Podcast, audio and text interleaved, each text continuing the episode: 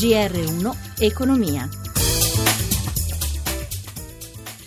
Buongiorno da Paola Bonanni, da oggi al via GR Economia, dal lunedì al venerdì al mattino alle 11.32, nel pomeriggio alle 17.45 con servizi, notizie e contributi degli economisti. Iniziamo subito con una settimana impegnativa, ci sono i dati Istat sull'occupazione cresciuta di 19.000 unità rispetto ad ottobre, più 0,1% e di 201.000 unità su novembre 2015, quindi più 0,9%. Anche il tasso di disoccupazione risale all'11,9% mentre nell'Eurozona a novembre è stabile al 9,8%, ma in 12 mesi è calata di 0,7 punti percentuali. C'è poi la partita all'Italia, i vertici dell'azienda incontrano il governo, poi fra due giorni ci sarà il confronto con i sindacati sul piano industriale che pro- potrebbe prevedere fino a 2.000 esuberi ed è un momento cruciale anche per il dossier banche. Si inizia con il CDA di Veneto Banca e Popolare di Vicenza, sul tavolo il rimborso degli azionisti, mercoledì l'assemblea dei soci di Unicredit sull'aumento di di capitale. Domani il decreto banche che inizierà il suo percorso parlamentare dall'ufficio di presidenza del Senato.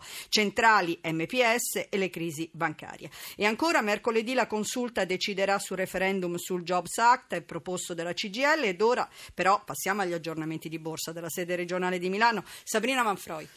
Avvio negativo per le borse europee, Milano cede lo 0,70% in linea con Parigi, mentre Londra viaggia sulla parità più 0,23%. A Piazza Affari pesa l'andamento negativo di tutti i titoli bancari in calo di oltre un punto e mezzo, Unicredit e Mediobanca. In controtendenza Fiat con un progresso del 2%, dopo l'annuncio di un nuovo investimento di un miliardo di dollari in due fabbriche negli Stati Uniti. Acquisti anche su STM mentre scende ricordati del 2%, flessione di oltre un punto per Mediaset e Telecom. Sottotono anche Poste Italiane perde l'1,6% sul caso dei quattro fondi immobiliari collocati tra i risparmiatori. Lo spread si restringe, il rendimento decennale scende all'1,90%. Euro invece scivola sul dollaro a 1,05, linea allo studio. È già pronto il nuovo 730 e non mancano le novità, specie dopo i vari sconti previsti con l'ultima legge di bilancio. Molti cambiamenti per le spese sanitarie. Americo Mancini.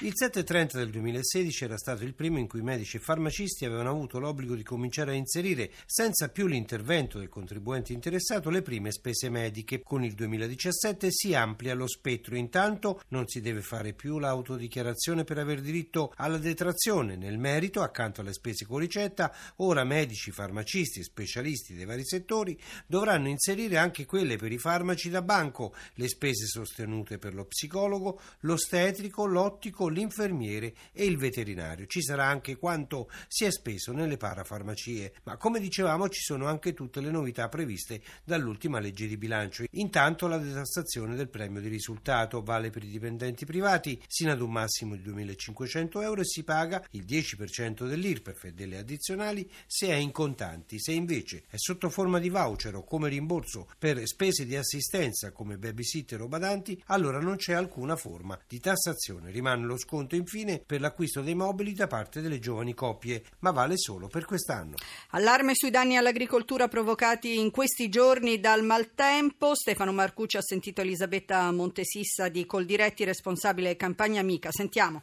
Sicuramente Puglia e Basilicata sono le regioni più colpite da questo maltempo, in particolare gli ortaggi invernali che sono ancora in campo, quindi piselli, carciofi, ma anche gli agrumeti. Un danno economico importante, si parla di milioni di euro anche per il danneggiamento delle serre, ma anche per gli animali allevati allo stato brado che rischiano di morire per questo freddo e rischiano di non trovare più da mangiare. Una stima economica. Ci sono i nostri funzionari di Coldiretti sul territorio che stanno valutando valutando caso per caso e zona per zona, perché profondamente colpite sono anche le aree del terremoto, in cui già sono in una situazione precaria e il maltempo, la neve e il ghiaccio di certo non aiutano. Quali sono le difficoltà in più allora che devono affrontare gli agricoltori e gli allevatori di quelle zone? Il fatto di avere le strade bloccate dal maltempo rende difficoltosa sia raggiungere le stalle per portare il mangiare, per portare il fieno piuttosto che i mangimi, ma anche per i caseifici per andare a ritirare il latte. Questo è il grande grande problema degli allevamenti e delle aziende zootecniche.